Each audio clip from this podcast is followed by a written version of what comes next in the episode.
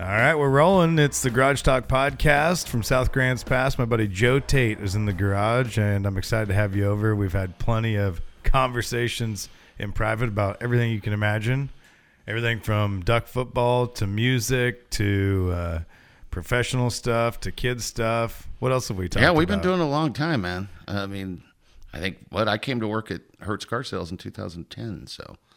Wow, is that what it was? twenty ten. Yeah. So it's yeah. already been nine years, and you came down, or what? Did you come down or come up? You came up, right? Came up you? from Scottsdale, yeah. Came up from Scottsdale. Hey, I got to give all your listeners a disclosure to start this out. What's so that? The disclosure is, like my friends and family, they'll know this, but and they'll listen. I cuss a lot, and I'll try not to cuss. No, but, don't. But, um, actually, but I know we can cuss. Oh, I hit the E just in case. Okay. Yeah. Well, not really just in case because I. can't really do that at my real job, and I don't do it in front of my kids, but if I'm around my buddies, yeah, I, I do my best. I, I truly will do my best, but my friends and family know that I'm a cusser. Uh, and, you know, for the listeners out there, you know, my buddy Jason does not give you a heads up. He, he doesn't give you any kind of script. He doesn't, he, I mean, you're pulling it from the hip. Fortunately for me, I listened to the Billy Lund. So I know there's a question coming my way. Oh, yeah. It was mentioned in Billy Lund. Oh, so. Okay. So you did do a little show prep. Of then. course. You I, actually did more prep than I did, probably. I, I do prep. I'm a prepper. Okay, good. Not in the prepper sense of like I. No, I'm this, not crazy. I have this room back here yeah. that may or may not be full of items for. Yeah, I'm not apocalypse. a Mormon, nor do I think that the uh, global invasion's coming soon. But I do have a lot of guns. If case, because I know that there's two things you can trade in those situations, guns and booze, and I will drink the booze. So I, I got guns. That's good. Well, I'm in the Mormon neighborhood, just so you know. Well, it's okay. Surrounded. I got a lot of Mormon. I got a brother right now doing an adult mission in Australia. Don't get me wrong. I I, I'm a, I know some Mormons. Great so. people. Matter of fact, when we were working on the bath the other day for the elementary school, I texted him because he has every tool under the sun. Oh, yeah. He has the belt sander. He has the chop saw. And, and he'll come over and help. Yeah, oh, he offered to, but I just cruised down on my scooter, and he helped me get it all dialed in. And when I came back, my wife even said, wow, these dowels are, what kind of saw does he have? They're rounded. I said, oh, no, he used the chop saw, and then he went to the belt sander and sanded them all night, real nice for us. So yeah, yeah, yeah that was people. good. But, yeah, I, I mean, we we probably have a few things we could talk about for sure. And since you're a small-town kid like I am from the state of Oregon... Yeah, I am. We have that connection, even though we're not from the same small town, but you're from? I'm from Mill City, Oregon. Population? Uh, when I graduated from high school, we were uh, fifteen sixty-five. It is now eighteen eleven. Wow. Yeah. See, Glendale was about seven hundred when I grew up there, and it's probably about the same. I asked my grandma earlier this week, and she said she thought it maybe had shrunk a little bit, but still, under two thousand. I mean, for some people, under twenty thousand. Yeah, my graduating class in high school was, I believe, forty-six. Okay, I think ours was right around thirty-eight, yeah. So we're pretty close for sure. Yeah. So growing up in Mill City, Oregon, what was that like? You know, I I loved growing up in Mill City. It was a great time, you know. Um, my dad worked for Pacific Power and Light, so we weren't in the lumber industry. And obviously Mill City is, ap- you know, it's named the right place. It, it was full of lumber mills and loggers. So, you know, I never suffered what some logging families do, you know, out of work in the winter because of the snow and conditions like that. My dad worked for Pacific Power and Light for forty-six years. What so a run. He had a hell of a run, and they they made him leave. He loved it. He would have kept on working, but, you know, they said, hey, you're you're seventy. You've got to leave. So then he retired and then worked for ten more years for Pacific Power and Light teaching safety for power. So... Uh, yeah, he really loved working there, and it was a great town to grow up in. Um, you know, I'm still friends with most everybody I went to high school with, um, and I married somebody that I went to high school with. So uh, now you married someone you went to high school with, but it's not like you were high school sweethearts and you nope. dated all through high school, and then you got married right out of high school, and the rest is history. No, we we have a, a heck of a history. Um, She moved up to my small town when we were in seventh grade, and we all were in, you know, hey, it was a small class. I mean, you know, we were the cool kids, we thought, our little group of ten, twelve people. So we all ran in the same little circle, and my wife went to a party at my house when I was a sophomore going into my junior year and got drunk and got in a little trouble when she got home, and her mom sent her to live with her dad. So, which is where? Albany, Oregon. Okay. And so, but we stayed friends. And then in, uh, I think in like eighty-six, uh, she was living in Long Beach, California. And I went down there and flopped on her couch for a while. And, but we never dated. We were just buddies. And, uh, then life went on, and she went to work for Continental Airlines and became a nurse, and I moved all over the country. And and in two thousand nine-ish, uh, class reunion, social media, kind of realized we were both single, and, you know, maybe we had crushes on each other at time periods of that time period, so we kind of started hanging out, and, you know, we could more buddies than anything. And then, you know, we kind of started dating, and she lived here, so... that's how I ended up back in Oregon. So it's not like she moved here to come be close to you. She already was here. She moved here from Denver, Colorado in two thousand one. Um, her brother lived in Ashland, and she wanted to come back to Oregon, but she would come up and visit her brother and really fell in love with Southern Oregon. And she was working for the V A in Denver, and showed up and applied with Asante and got a job and loaded up her life and moved to Southern Oregon. And we were living, I was living in, I think about the time she was moving up here, I was passing her in a moving truck moving to Phoenix, Arizona. So when you moved here from Arizona, did you realize that she was here? Did you know that oh, already? We were already dating. Yeah, oh, we okay. were already dating. Um, I had left the car business and got into the bar business, and that allowed me a little more freedom. Uh, than the car business did. So I'd come up and visit, and we talked a lot. And uh, in fact, I was up here uh, to see the Ducks play Stanford. So I think that was, and I, uh, well, I can tell you the day. It was October second, two thousand one. And we were, I think, number seven or was six. Was that Zach Ertz? No, no. It was the game we won the year that we went into the national championship. Okay, good. So, excuse me, not two thousand one, two thousand ten. Okay, so October second, two thousand ten. Okay, because, yeah, uh, Zach Ertz, they beat us at home with Zach Ertz, but two thousand ten was the big comeback where we onside kicked it, right? It was the big comeback where we were down at halftime, yep. And then we just lit them up in yep. the second half and went on to play for a national championship that year. So I was up visiting my wife. We went up to the game. Uh, I decided to stay a few extra days because I had some freedom to do that, and I had thrown out to a guy one time, hey, I'd sell you my part of this restaurant bar, and threw out some numbers. And during that visit, uh, my partner called me and said, hey, this guy's here saying he's going to buy you out. And so I said, work with him for five, six days, and I'm going to come home. And flew home on a Monday, and uh, by Wednesday, he had paid the bills and gave me the money that I'd asked for. And I called, who's my wife now, and said, hey, I'm unemployed. And uh, I'm heading to Oregon and find me a place to live. And the rest is history. I had no job. and But, I, you know, I had been in the car business for twenty-five years and had a pretty good resume. So I, I figured I would eventually land. And I knew Lithia was, was in Medford, so I, I knew there was a chance that yeah. I might go that way, though I didn't for a long time. All right, so let's back up before we get into all that. Uh, as of right now, you're the general manager of Medford B M W, and you and I've worked together throughout the about the past nine years um, through what I do at the radio station. And that's how I met you. And we'll get back to that in a little bit, but I want to back up to when you were going to high school and when you got out of high school and where you decided to go and how that all came about. Because I know at some point you ended up in Southern California, and that's when you started in the car business. When was that? Right out of high school, or no, was there no, some stuff I, in between? Uh, I, you know, really, I just, I grew up in a small town, and Um, I did not want, I had spent a couple summers and working in the woods and the mills, and, and I, I knew I just wasn't that kind of worker, to be honest with you. I mean, I, my friends were much better workers than me.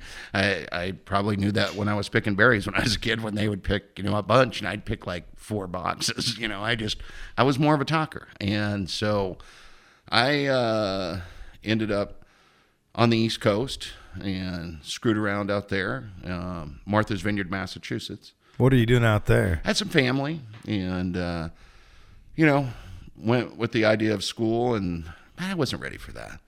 Um, You know, I just wanted to play rock and roll, man. I mean, I just wanted to play rock and roll. That's all I really wanted to do. Uh, I wanted to have a little different hair than everybody else and have earrings and, you know, play rock and roll.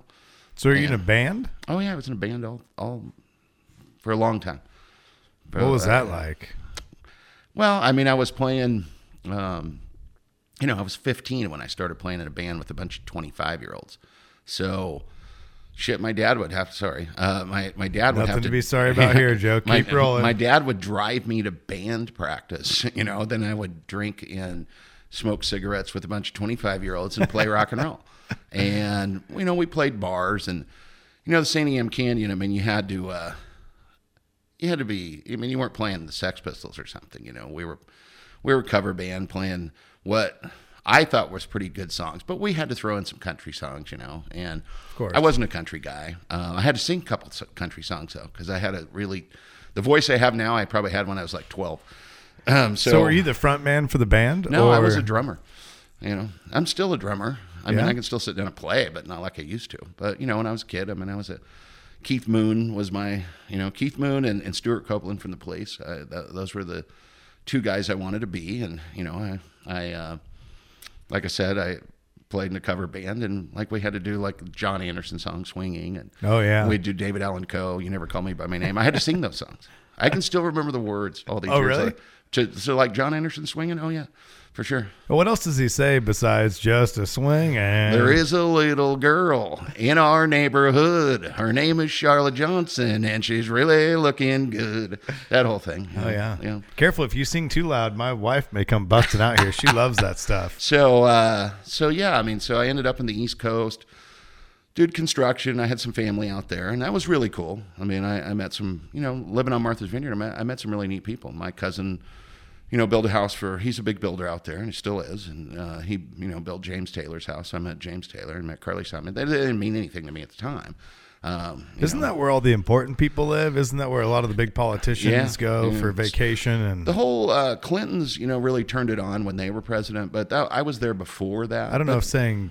Well, turn on and Clinton is the that is true best and, way to put it. Well, I, actually, maybe it is the best yeah. way to put it. And I think Barack has a house out there now. But um, when I was there, I mean, it, you know, it was the playground for the rich and famous. I mean, it was, you know, Walter Cronkite was there, and and was Robin Leach out there talking about the. I'm lifestyles sure he. I'm sure he's done famous. some uh, lifestyles and rich and famous. You know, so then I came back uh, to Oregon, and um, I was at a party with my now wife. And she was had just moved to Long Beach, California, and she was working for Continental Airlines as a res agent, making like four dollars and eighty cents an hour and living with another girl that was actually from this area. And she said, yeah, you should just come down and crash on my couch. You know, I'm like, all right. And, uh, you know, I kind of wanted to get to Southern California. And so, you know, we lived in the same apartment for four or five months, and then you just go your own way. There's no cell phones. There's no, you know, back in those days, if you, I mean, if somebody changed their phone number, you could lose track of them forever. And what you year-ish know. was this? nineteen eighty-six. Okay. Yeah. So, and so Southern California at that point is a lot different place than it is now. Um, you know, it was a lot smoggier. Um, it wasn't as big. Uh, it wasn't as um, politically divisive as it is now. I mean, you know, I can't lie, man. I was hanging out on the Sunset Strip, going to Motley Crue shows and, and you know, punk rock shows. And, I mean, that was what I wanted to do. And um, I had to get a job, so that's how I got in the car business. And how did that go? There was a job for what was called the service drive attendant, which was um, basically it was a big service department, and I would park cars. As they pulled in for service, I would lay down the paper on the floor, put the plastic on the seat, put a tag in it. The service writer would do his thing, and I'd go park the car. And I was the only guy that spoke English that did it. You know, I was the only uh, white kid. And so I got to know the service writers fairly well because I spoke English. And so they would have me do stuff for them, like, you know, talk to the customer. And, and I realized pretty quickly I had a proclivity to talk to people. And um, eventually the owner, I wrecked about three cars in three? the park. Three cars in a week. um, that's pretty. That's you know, hard to do. Well, it's a you're moving a lot of cars. You're, I was probably moving one hundred cars a day, and you know, at first you're, you know, you're p- trying to pay attention to everything, and you're hopping in these five oh Mustangs and stuff that you've never driven as a as a kid. That you can grew, only dream about, probably. Right. You know, I grew up driving a seventy-one long bed Chevy six cylinder pickup, three on the tree with no air conditioning. So uh, sounds you know, like the neighbor kid growing up had the three on the tree. Yeah, three three on the tree and no power steering. It was Armstrong power yeah, steering, and you had to turn it about eight times yeah. to make the corner. So I wrecked three cars in a week, and the owner was going to fire me. And the service manager's like, hey, this is a really good kid. Um, find him a different job. He doesn't have to drive. So I kind of became the owner's um, personal errand boy. And so he really liked me. And for about six months, all I did was like go chase lunch for him and whatever one he wanted me to do, go wash my car, go do this, go do that. So, um, but in the meantime, I had started dating a girl at a different car dealership. And so I'd visit her, and the owner, well, not the owner, but the, the general manager of that dealership's like, well, why don't you come to work here? And so I went to work there, you know, paid more money, and I, I got to work with my girlfriend. So. Now, was it the first dealership or the second dealership when you worked for the Legend? I worked for the Legend and the second car dealership, yeah. So you leave the first dealership, and then you go to work for Cal Worthington? I go to work for Cal Worthington, yeah. And what was he like? For people that don't know, there's going to be some people listening to this who probably do know who he is. His commercials were legendary, not just in Southern California. Eventually, I can still sing the jingle. I mean, we had to do it every day. Okay, so well, well, how does it go? Uh, there was many of them, but like, you want a car or truck, go see Cal. You want to save a buck, go see Cal. You want a car or truck, and you want to save a buck, go see Cal, go see Cal, go see Cal. And, you know, I mean, he, he yeah, he was a legend. Uh, you know, was always on Johnny Carson and late night commercials, and you know, I mean, people just knew Cal, and it was a great place to work. Um, you know, I mean, the funny thing about that is I stopped by that dealership two years ago. I took my service manager, Mike McCornack. We were at a B M W meeting in Los Angeles, and I said, hey, let's go down a day early. He'd never spent any time in L A. So let's go down a day early, and we'll kind of go see a little bit of L A. So we rented a car and drove down to Long Beach. It took him to my favorite bar I like to drink at and had a sandwich, and you know, took him to the ocean, and you know, had a good time. And then I said, hey, we're gonna swing by Cal Worthington Ford. There was still six guys that I worked with in sales still there. That's incredible. It is incredible. And how old are they now? Well, Cal's dead. Um, but the guys that are still working well, there. the guy, the one of their sales managers is a guy that was named Jasmine, and he started the same day I did. We went to the same training program after I was a lot attendant, then I became a salesperson. Um, so he's been there. I started selling cars there in nineteen eighty-seven. So he's been there since nineteen eighty-seven. He was the same age as me. So he's fifty-three now. And good for him that he's been able to carve out a, a niche there and be able to stay there for a long time, because in the car business, sometimes that's hard to do. Yeah, they have, uh, well... the six guys that I worked with are all twenty-five-year employees. Wow. Yeah. Yeah. So that tells you it was a good place to work. Cal was a great guy. Um, you know, it was fun to work there. But we were open till midnight, dude, seven days a week.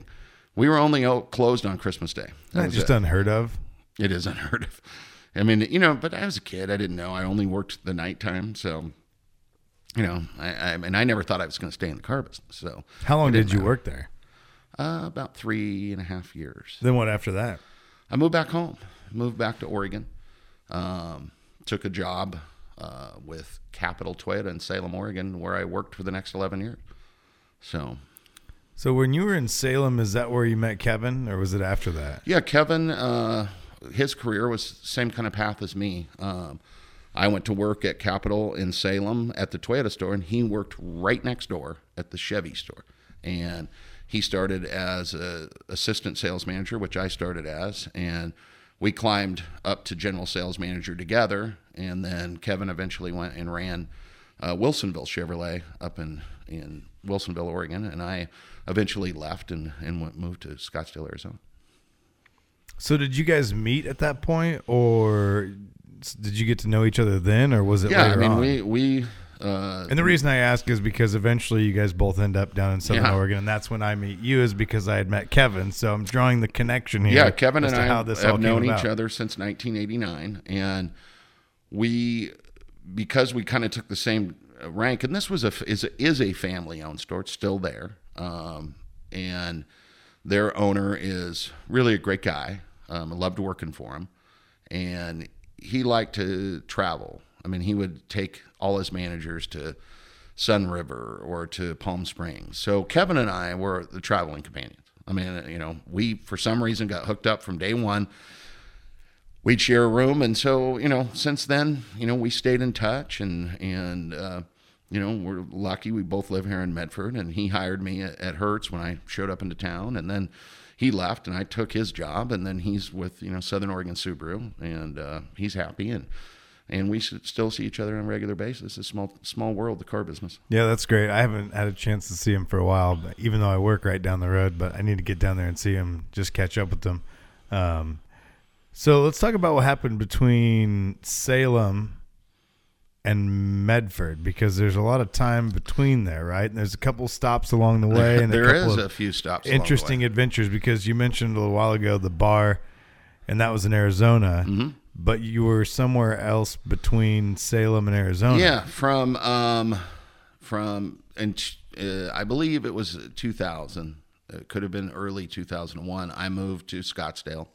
Um, I had gotten divorced, and you know, uh, the car business wasn't that great at that time in Portland, and uh, you know you.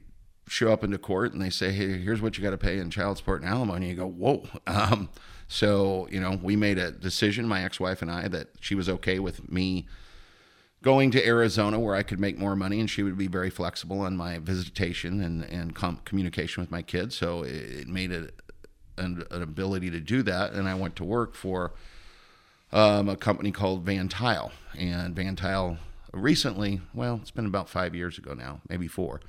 Uh, he sold that company to Berkshire Hathaway. Um, Warren Buffett personally mm-hmm. bought that his dealerships for for five billion dollars. Five, That's with a B. Billion yeah. dollars. So Larry Van Tile had eighty-two dealerships. He was the largest private dealer in the country. And I went down with a group of, initially there was four of us. And we ended up at one point having like eleven of us. And we took over a Chevy store in... I was the general sales manager. My best friend was the was the G M, and we took over that store in two thousand one. And they were number one hundred fifty-six in the country. And on uh, January second, two thousand four, we were the number one Chevy dealer in the world. So congratulations, that's awesome. From that, uh, Aaron got a lot of offers, and he eventually left that store and took me and I believe about six other. guys to Nashville, Tennessee, where he took over a Chevy store for a big group called Bill Hurd Chevrolet. And Bill Hurd Chevrolet at the time was the number one G M dealer in the country. They owned more Chevy stores than anybody else. And, you know, I didn't have, like some people would be just excited to go to Nashville. It didn't, didn't turn me on. It didn't have this country love. But I had, you know, a grandfather that played country music his whole life. And I grew up on, you know, uh, George Jones and, and Hank Williams, not Hank Williams Junior, Senior. Uh, Hank Williams the third, Hank Williams, and Conway Twitty, and, and these guys, Farron Young. And, you know, I hated it when I was a kid. But when I got to Nashville, you know, the renaissance of Nashville in two thousand four, when I got there, was just happening. Nashville had been way down. And yeah, it was really struggling. Yeah, it was for struggling. A while there. And Steve Smith had bought Tootsie's Orchid Lounge a couple years before that, because they were they were going to tear Tootsie's down. I know it's hard to believe that it wouldn't be there, and that Ryman was in shambles, and you know they didn't have. Uh, it just wasn't what Nashville is today. If you've been to Nashville recently, it's you know. Well, they talk about, and I was just there. Uh, let's see. It was I'm gonna crack February. Another one here. Yeah, you know what? I'm drinking the White Claws in case anybody cares. Yeah, they, they do. They care. Hold on. Just stall for a second. And I'm gonna. I gotta get a refreshment.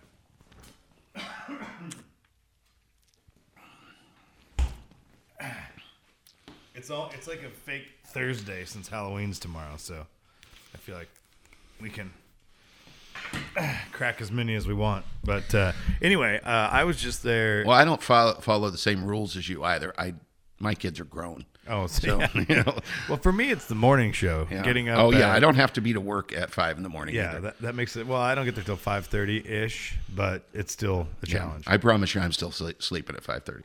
My wife might be up because she goes to work pretty early. You know, she's a floor R N at Asante, so she has to be on the floor at like six forty-five. And she's in the important part where the heart stuff goes down, right? Yeah, she's, she's still cardiac center. Yeah, nineteen years. Good for her. That's great. Yeah, she's awesome. Um. So anyway, back to Nashville. I was just there for the first time in February, and they talk about the, the number of cranes. Like, that's how you figure stuff out. You count how many cranes are out there, and buildings are going up as fast as you can look around. Yeah, it. Uh, when I got there, hold on there... a second. I still haven't hit one of these yet. Okay, I'm going over the shoulder with the can and see if I can get it in the bucket. Oh, oh, you were really close. So close. I might have to have another one. Yeah, you might have to have. Yeah, drink one more so you can try.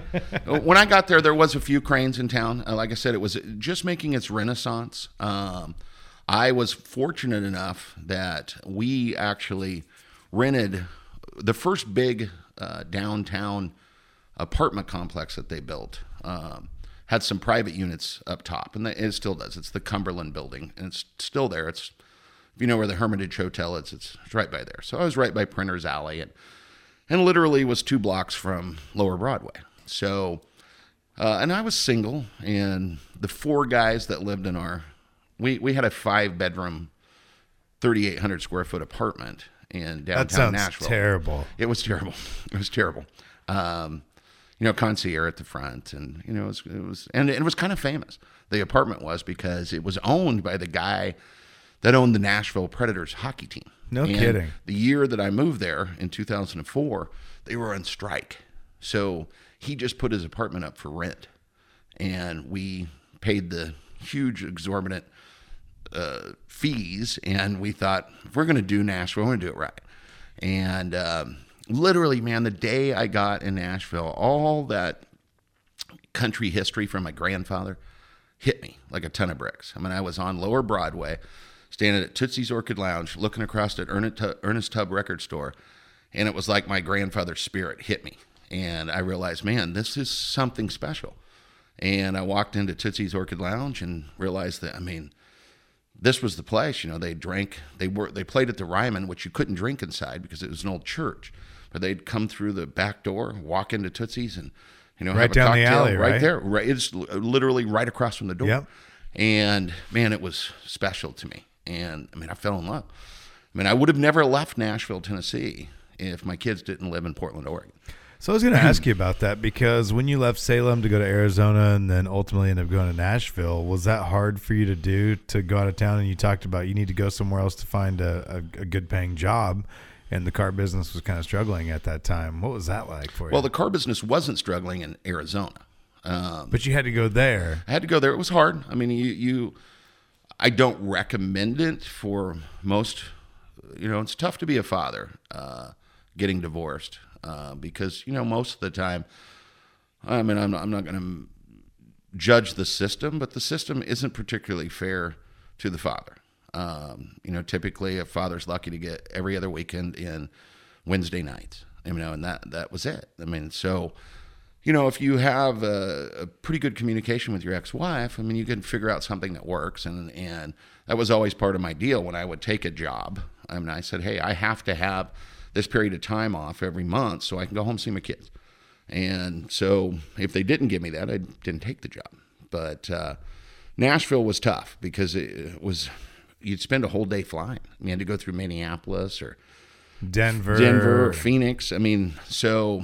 You know, eventually I knew this isn't going to work for me, but it was very difficult to leave. It was a great place to live. You know, it wasn't good on my liver. I mean, you know, we were living in two blocks from Tootsie's Orchid Lounge, you know, so. Yeah, one of the things that I wish I would have done when we were there, we were back there for Country Radio Seminar in February, and it was the first time for me going to Nashville, the first time for Country Radio Seminar. I took it very seriously because I paid my own way to go.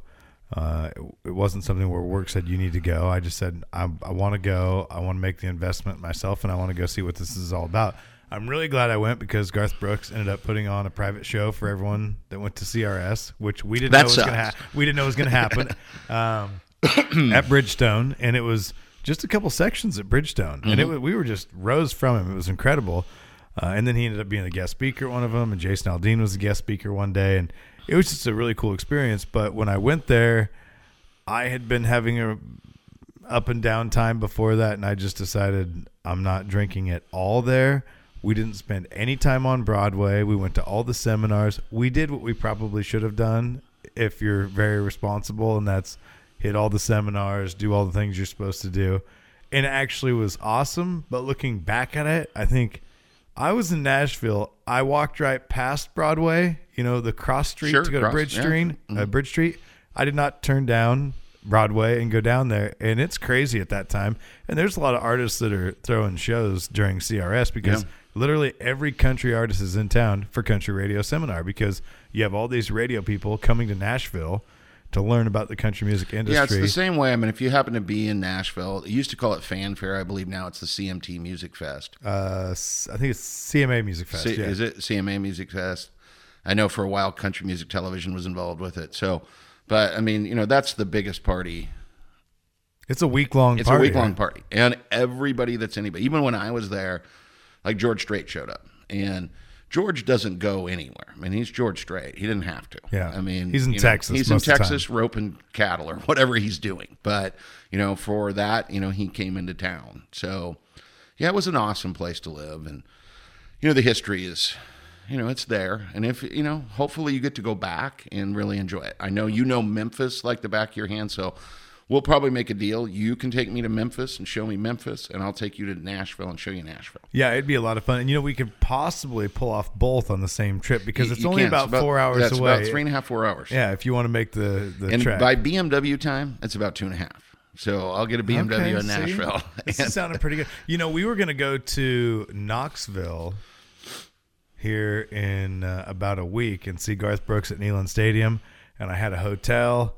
And I was going to get tickets, and I just thought, man, that's just too much. We already drove to Idaho to see him for two nights, and my wife's a super fan. And I thought, before we have the kid in April or March, whenever we have it, let's do this. Let's just go for it. And I just I couldn't do it. It's just so much to fly all the way there. And well, I'll tell you, I mean, you, I went to Neyland for a football game, Tennessee, Georgia, and there ain't nothing like that. I yeah, because they have the river there, and people – Come in I mean, on their boats. You know, and there's certain traditions that you just can't. But them singing Rocky Top. Oh, I mean, it gives me the chills, it, and I'm not even a Tennessee fan. I mean, fan. I had tears in my eyes. Yeah, and I had no skin in the game. I had duck apparel on. Okay, but it was something special. Yeah. yeah. Well, we should do that sometime. That would be a lot of fun, and I'm always looking for a reason to go back there. So.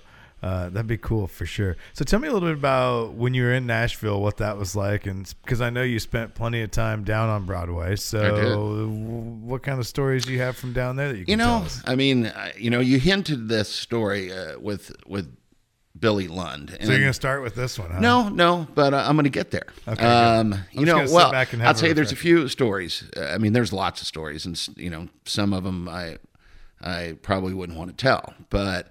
Um, You know, we, we were we were with Kid, we were with Kid Rock one night when he was hanging out at Tootsie's, which is a big place. You know, he got married there to Pam Anderson for a week or whatever they did. You know, and he, uh, like I said, Nashville, yes, it's the country music capital of the world, but it's really the music capital. I mean, when I was living there, Jack White was living there, and he was out and about a lot. I mean, the Raconteurs might play at you know Legends Corner, uh, Blue. Bluebird Cafe, any of these places, they just might play. Kings of Leon.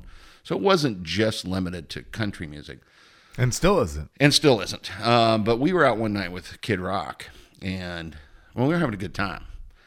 And we might have ended up across the street. Uh, there was a, as they would say, a gentleman's club. And uh, we were also with, with John Rich. And that uh, guy knows how to g- have a good time. John Rich knows how to partay. So, uh, you know, Kid Rock got in a fight at the Gentleman's Club with the D J. How um, does that even happen? The D J was an ass. I mean, did he, he pick him out of the crowd and know who it was, and so he was giving yeah, him a hard time? I mean, time? He was macking him a little bit, and you know, I mean, it was, you know, I can't, I can't say anybody was sober, but so John Rich and Kid Rock bailed uh, in John Rich's, I believe, Corvette. Um, they had a couple of employees of the uh, of the Gentlemen's Club with them in the front seat of the Corvette. Probably and, not the bouncers either. And you know. I, Probably two blocks later, they got pulled over by the police, who at that point were actually looking for Kid Rock. And so they let him go, um, asked for an autograph, and went ahead and let them go, which when I woke up to get to work the next morning at very early, like seven thirty, and feeling the pain of the night before, as I turned on the T V, there was a picture of Kid Rock, because they had eventually showed up at John Rich's house to arrest him.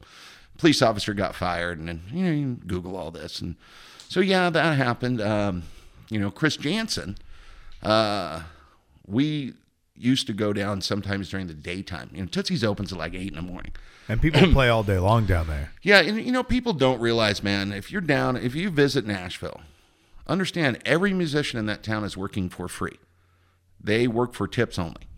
That's Nashville, the way it is. And they're happy to do it, but they work hard. Um, and so, they'll play sometimes six-hour sets. You betcha they will. So we were down, and it was a daytime shift. And it was probably ten in the morning, and it was a Sunday. We were closed on Sundays, Blue Laws, South.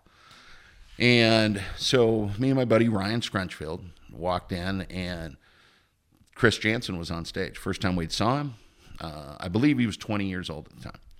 And did not play harmonica at the time. Uh, had a guitar and him and a half a backup band. But I'll tell you, the guy gave you a show. Um, and, and like I said, he was a young man, you know, and they're, and they're playing cover songs. They're not playing anything original on Broadway.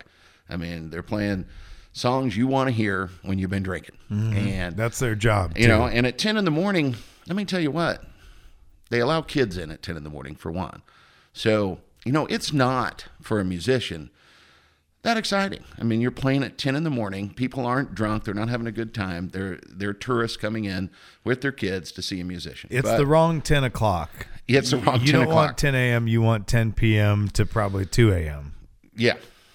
So, and, you know, and back then, Tootsie's just had two stages. Now they got four or five, and they've got seating on the top, and it's really blown up. Steve Smith, who bought it, is, you know, a great guy, and he really built it up. But, um, so, you know, we were tight with a musician, a couple of guys that played on a regular basis, John Stone, who's had some success, and Scott Collier, who is living the, a great life and been playing Broadway now for twenty years. And isn't that something never, to think about? He's, you know, had a few publishing things and wrote some songs, but has made a good life for himself playing music on Broadway. You know, he teaches a class called Honky Tonk University.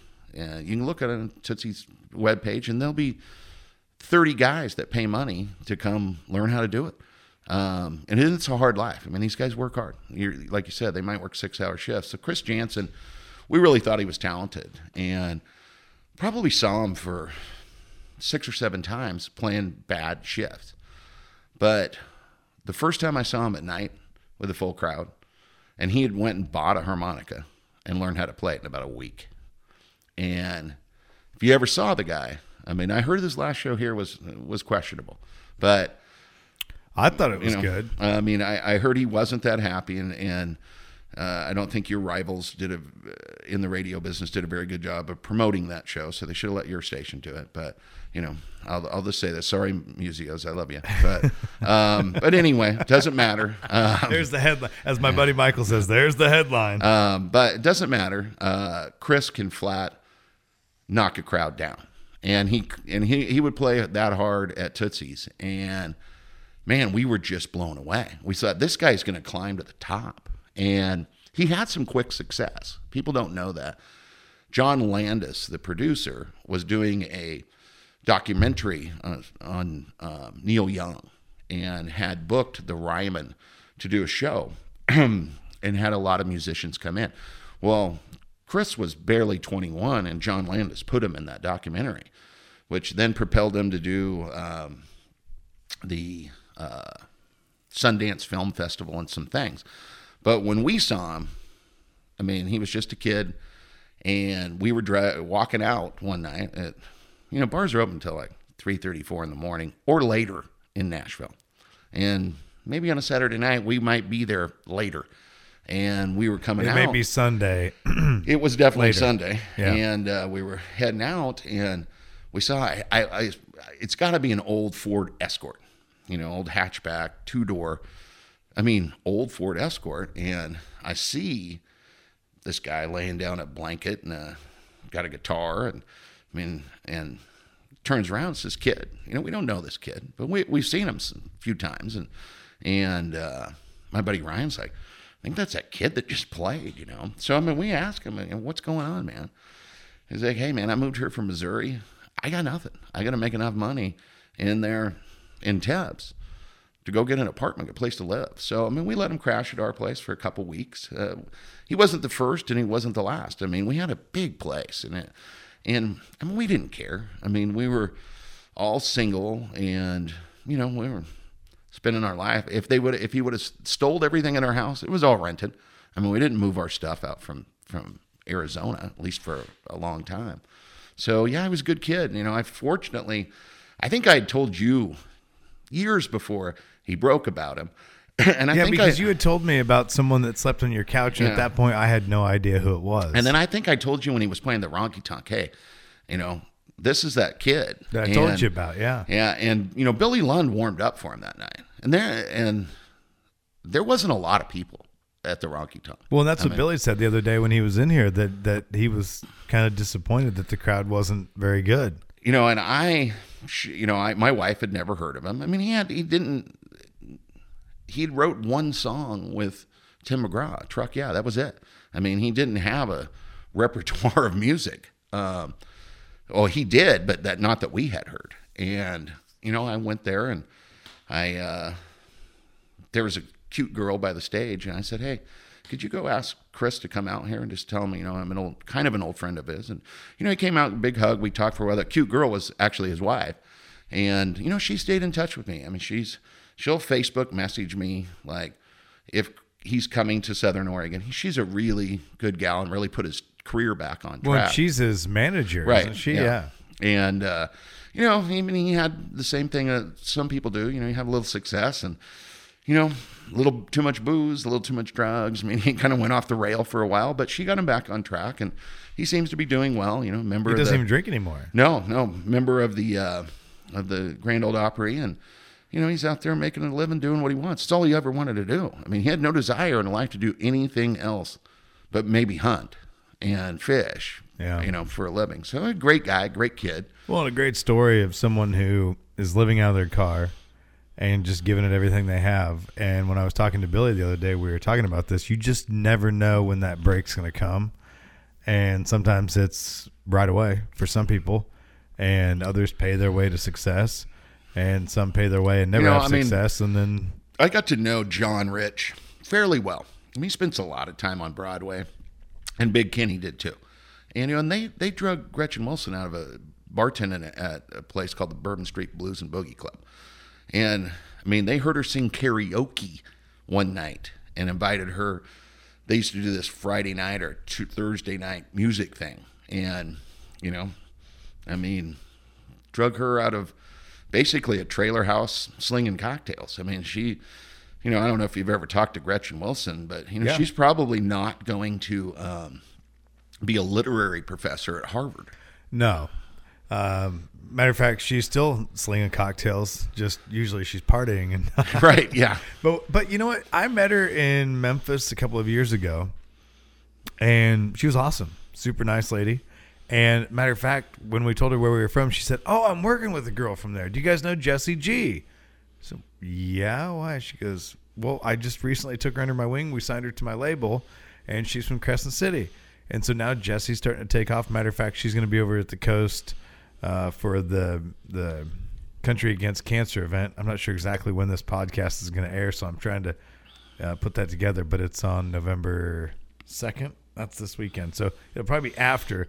So you're hearing me talking about it. It's probably happened already, but uh, she's planning on coming over here at some point. Jessie is to come over and do the podcast. That's but, awesome. Yeah, she's on uh, Gretchen's label now, and she's playing with uh, Leonard Skinner. She's played a couple shows, so she's starting to see some success. I think they're on their farewell tour. Yeah. Yeah. Yep. She played two shows in Vegas with awesome. Him. So that's great. Pretty, pretty cool spot to be in. So, um, so yeah, that's my, you know, Nashville experience, and it was awesome. And, um, you know, I moved back to Phoenix, and, and, uh, car business had gone a little sideways in two thousand eight. And, you know, I had a little bit of something. So I put together this bar deal with a, an old buddy of mine. And, you know, he was kind of a famous punk rock guy in Phoenix, Arizona, and which doesn't mean a whole lot, but, you know, we built this uh, punk rock vibe. You know, I've showed you pictures of it. We had mm-hmm. a kind of beach bar bi- vibey. And, you know, at the time, there wasn't a lot of beer in Phoenix, Scottsdale.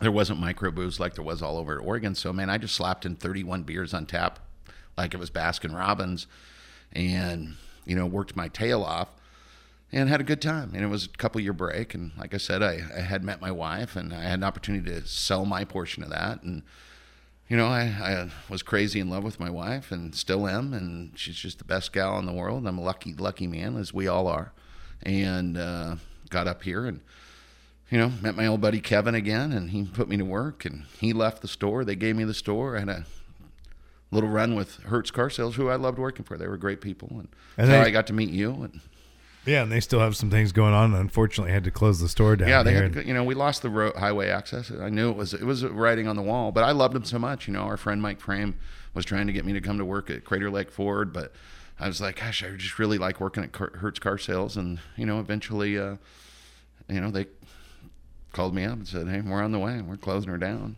And they took good care of all of us. You know, yeah. First thing, and they didn't have to. They paid their the employees for years of service, and, and made sure that, that no one was hung in the wind. And I met a lot of good people over the years doing work with you guys over there at Hertz Car Sales. They're good people. Some people I still know, like Cammie and, and her oh, husband. Yeah. That, I mean, Cammie is just, I mean, that little Paisley, man, she's a, she's a handful, that girl. She's so smart, their little daughter, who yeah. was born when I, you know, right when I first started working there. And yeah, they're good people, and I, I sold them a car recently, and Yeah. yeah, it's funny how life works, because I had a chance to run into them when we were over at Cape Blanco, and uh, since then at Country Crossings, and we've had a chance to do a few things with them, and her husband always makes sure he buys me the mini donuts anytime we're at a festival. So, yeah, it's funny how things just work out. We've had a yeah. chance to do some fun stuff, too, with some promotions and yeah. some things, and that's one thing that, you know, I was just telling my wife tonight, matter of fact, when we were at cheer camp, and we've got three girls going through uh, cheer camp here at G P, and um I saw a guy that I recently, I stopped by his, his business, and I'm not going to say where it was, but I was actually just stopping by to, to introduce myself real quick. And he didn't even, I mean, he doesn't know me from Adam, and he didn't even give me the time of the day, which is fine. I get it. People are busy. Um, but I was looking at him tonight thinking, and I, I walked right over to my wife and I said, see that guy right there? She goes, yeah, I don't know who that is. And I said, remember I was telling you the other day I stopped by and the guy like, you know, kind of just shooed me off. And, and anyway, uh, what I'm getting at is that's one thing I've always appreciated about you is that you always have time to hear an idea. And we've had some pretty good ideas we over have. the year and we put together some pretty some cool things. things. We, I mean, you know, I, I'm still involved with the Brett Festival. Um, you know, it's close to my heart. I'm a musician. I know that my life in school was a lot better because I played music. It meant a lot to me. And so, you know, really most people don't know, you know, the Brit is just a, a fundraiser for musicians. I mean, it's, they donate, they teach, and they and con- continue to keep music going in, in schools. And it's hard to do anymore. I mean, mm-hmm. there's just not the funding. I, you know, I heard you heard Michael uh, on your podcast, and, you know, he, I mean, he did the school board, and, you know, he he knows more than most. I mean, it's just who gets what, and there's just not enough money. I mean, it's sad that we live in this country with all this money, and we all pay a bunch of taxes. So, I'm, I don't, you know, I don't want to pay any more taxes. I promise you that. But, it, you know, music kept me focused. I mean, I, I loved it. So I'm involved with the Brit, and we've done some great things when we were partnering at the Brit, and, and, um, we did, yeah, we had some fun things. I was just telling someone the other day the story about when we had a party bus, and I want to say, I'm trying to remember who it was, It may have been Trace Adkins. No, it wasn't Trace. Who was it? So it was... Uh, remember, I, I met Trace, and that's the only time that I've just said, man, that guy... You know, I had heard in Nashville from some people that he wasn't that friendly. And you know what? He wasn't that fr- friendly. The great thing was, like, he didn't want to do pictures. And, and my wife had just oh. enough glasses of wine that she didn't care. And she gave him a huge, big hug, you know, and he just... Uh, but uh, it was... He played two years ago, too. Um, I'm totally blanking out right now on who it was. Because we did Montgomery Gentry show. one year, but that's not who it was. It uh-uh, wasn't but that them. was a great deal. It was. Yeah, that was. And it a wasn't great deal. Jay Cohen. We did. It was Jay Cohen. Was it? Are you sure? It was? Yeah, it was Jay Cohen. Okay. Yeah, we did. When I was at Hertz, we did uh, Jay Cohen. We did Willie Nelson twice. Mm-hmm. Once with uh, the great woman. Are you singer. sure it wasn't Billy Currington? It was Billy because Currington. Because I remember yes. her holding yep. all the ladies' purses. Yep. And, okay, so here's the story behind this one. I was doing, I was on jury duty that week. Do you remember this? Yeah. And it ended up being a big trial, and they ended up putting me in charge. So I was the lead foreman. They, I don't know how that happened. I was the youngest one. They're like, and you The only do time it. I got jury duty, I was the, the lead foreman. Oh, I don't know what it is. Seems like everybody I know. Maybe it's just personality, but I ended up being the lead foreman. And it was serious business, too. Like, we we we took a lot from someone, you know, and I don't want to get into the details because I don't want those people to ever find me because right. of what we took away from them. Well, I I take that back. They took it away from themselves. We just had to make the official exactly, decision. But I remember us making the decision. I literally ran out of the courthouse here in Grants Pass, jumped in my truck, sped all the way to Medford, ripped into the parking lot. You guys had the barbecue and everything. Literally walked on the steps of the bus and, boom, out to Jayville. Uh, for the concert, and uh, it was another great show. You know, if you were a single D J then, like a single guy, I don't think there was a man on that bus. I think it was all it ladies. It was a pretty good I mean, ratio. It was, yeah. There might have been a couple husbands in there, but it was all a bunch of And I was ladies. one of them. Gosh, remember, I mean, tons of people showed up for that event. Yeah, it was a great time. Well, I'll tell you what, you know, it reminded me, those events that we used to do reminded me of what Michael did with this... Uh, What, what what was the Macklemore, Macklemore U S Cellular? I mean, man, I haven't had people lined up at my dealership for concert tickets, and you were kind enough to call me and say, "Hey, does Medford B M W want to give away tickets?" I mean, I didn't really know what to expect. You heads up me the day before, but I mean, we had people at our dealership at five in the morning that walked you know, halfway across town after they were at the wrong town. location. Yeah. So you know, it was great. I mean, uh, and even the people that didn't get tickets that stood in line. Uh, You know, I'm sure they ended up getting tickets because they once they took them to the cellular, it sounded like you know yeah, almost everybody got, got yeah. tickets. But yeah, it ended up working out pretty well. But, but yeah, it was great. Yeah, we're working on uh, a little something right now. There's it's like one of those things that's a little flicker. You know, it's not a flame yet, yeah. but because of that, there's something else kind of going on, and we're kicking around some ideas. So we'll see what happens. I, I'm really big into recently like bringing different. community resources together, and there's a lot of different people out there who can do things and make things happen. So we're we're working on a couple of things. We've got some ideas for Saint Jude. Wow. So we're we're thinking about maybe seeing if we can, because that amphitheater needs more I, events. I agree. You know, I mean, talking to, I thought I, I just wasn't sure how it was going to go over, but everybody I talked to that was at that show had nothing but great things to say. It was awesome. And, you know, we need more like that. I mean, you know, we are so blessed to live in Southern Oregon. I mean, I chose to live here. Um, my wife chose to live here. We didn't. We weren't born here. We're from up north. Uh, this is a special place to live. It's the people. And, and I mean, you know, you're you're involved with Saint Jude, and and I've been involved with Saint Jude when I was at Hertz, and I've, I've kind of moved some of my... Um, generosity, or at least the uh, generosity of the dealership, to some other um, areas of charity. But I mean, you and I have had this conversation so many times. People in Southern Oregon are incredibly, incredibly generous. Yeah, they want to do good things. They want to do good things. You know, I mean, I obviously, you know, you hear bad slang names for Medford and. You know, and I, you know, I had a friend of mine, that the best friend of my life, and we grew up together our whole lives in Little Mill City, Oregon. He lives in Savannah, Georgia. His wife's a, a P A, a physician's assistant, And, you know, medical obviously is big in Southern Oregon. And he, he reached out to me not too long ago. He's like, gosh, we want to get back to Oregon. Um, and he, she's got a great job offer in Medford. But, you know, we're just not sure. School systems and drugs and, you know, and I mean, I just told him, hey, you just need to get out here and see what this is really about. Because this is a great place to live with great people.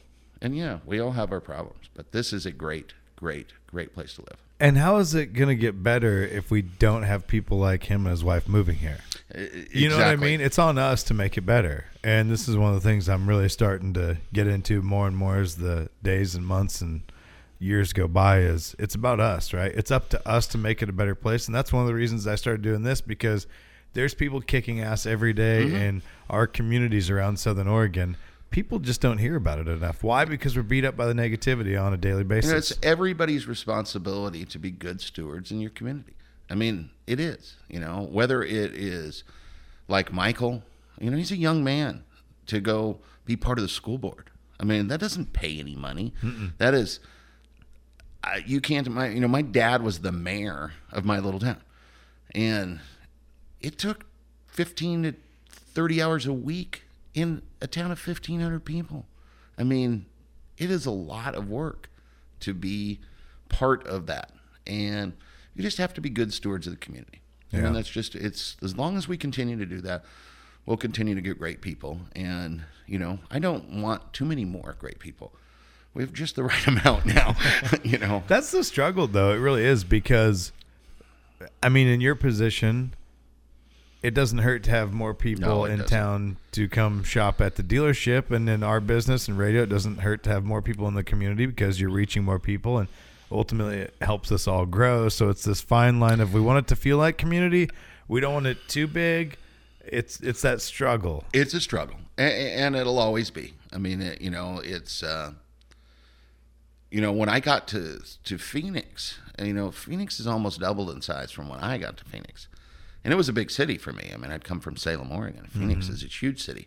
And I was just down in Phoenix recently, and I'm like, oh, my. I mean, it is it is so big. It is so spread out. And, you know, it's just not going to stop. So, I mean, I hope we find a nice, happy medium. I certainly don't want to see it city from Grants Pass to Medford, just no. nothing but city.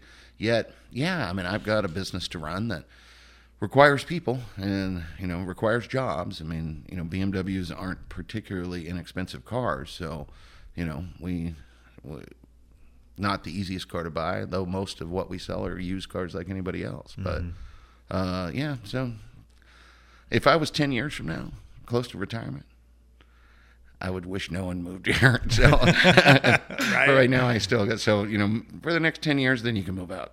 But, yeah, yeah. I, I, I don't think I, I ever see myself leaving this part of the country, and so. Well, that's good, because I like having you around for sure. I like having you around. Absolutely, buddy.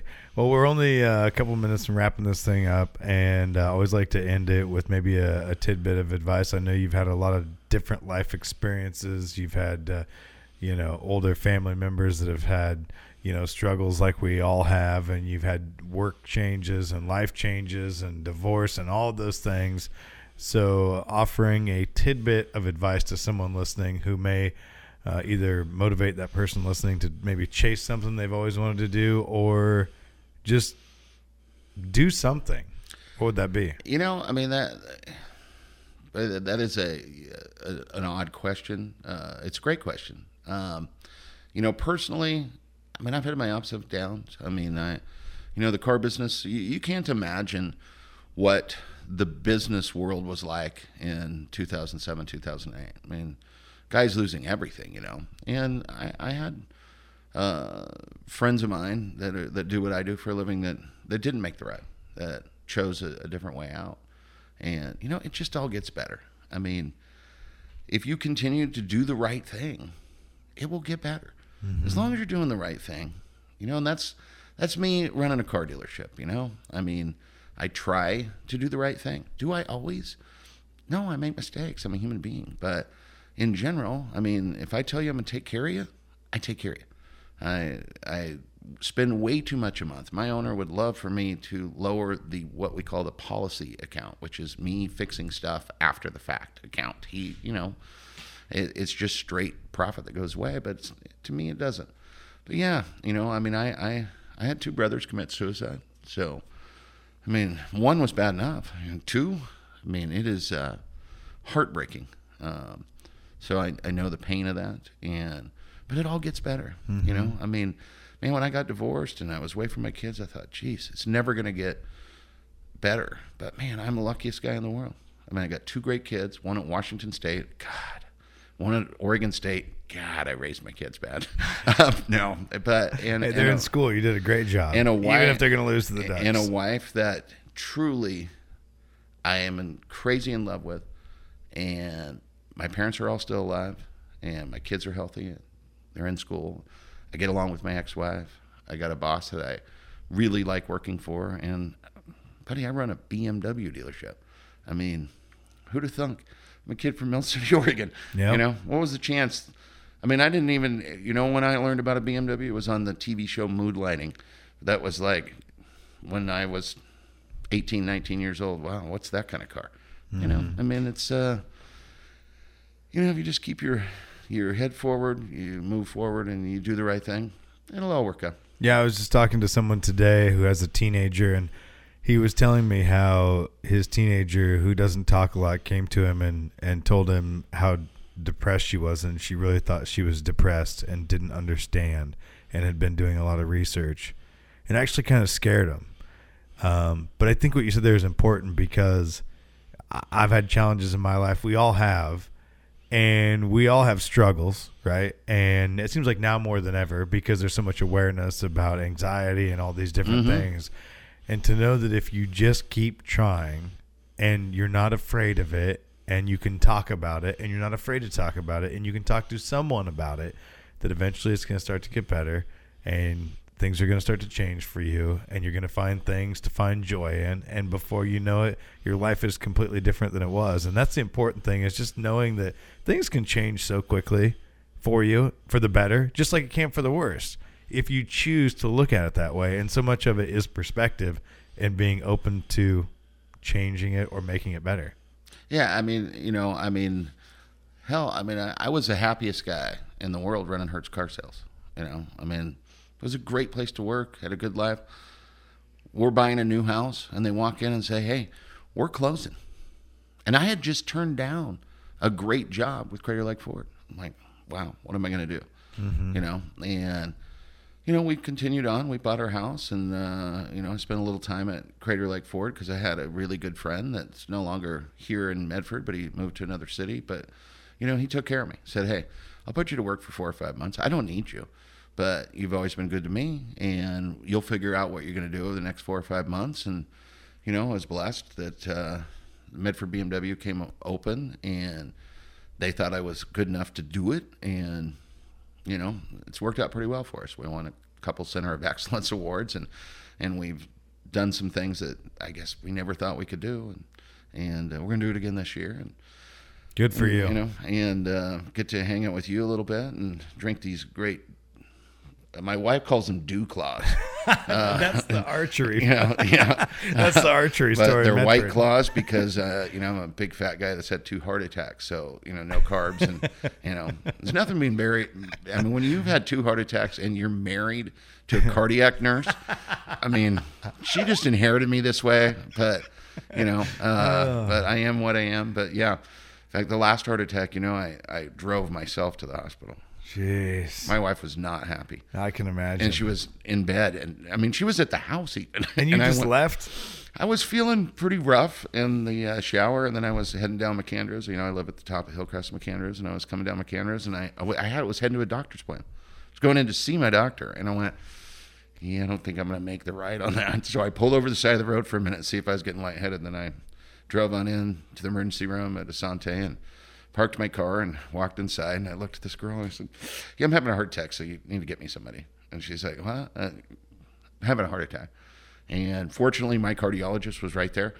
I'm a blessed guy. I mean, things, right. you know, I mean, I'm a blessed guy. My cardiologist, who's the best in the world, Doctor Mark Moran. I mean, we have the best cardiologist in the country right here in Medford, Oregon. And he was happened to be the in the building.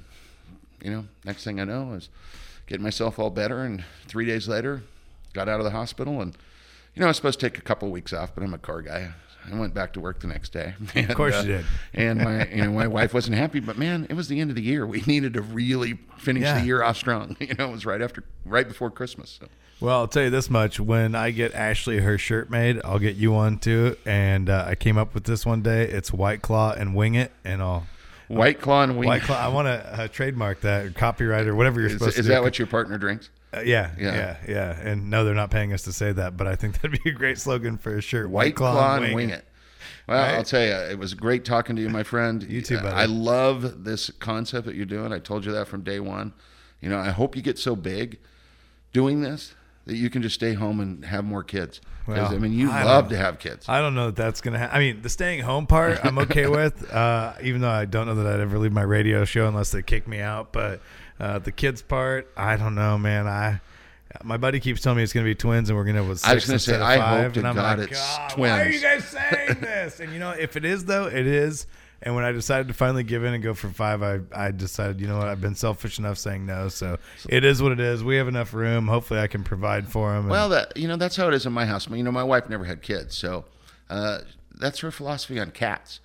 You know, oh, you know we you have, have all the cats and I'll have all the kids. We have three cats and a dog.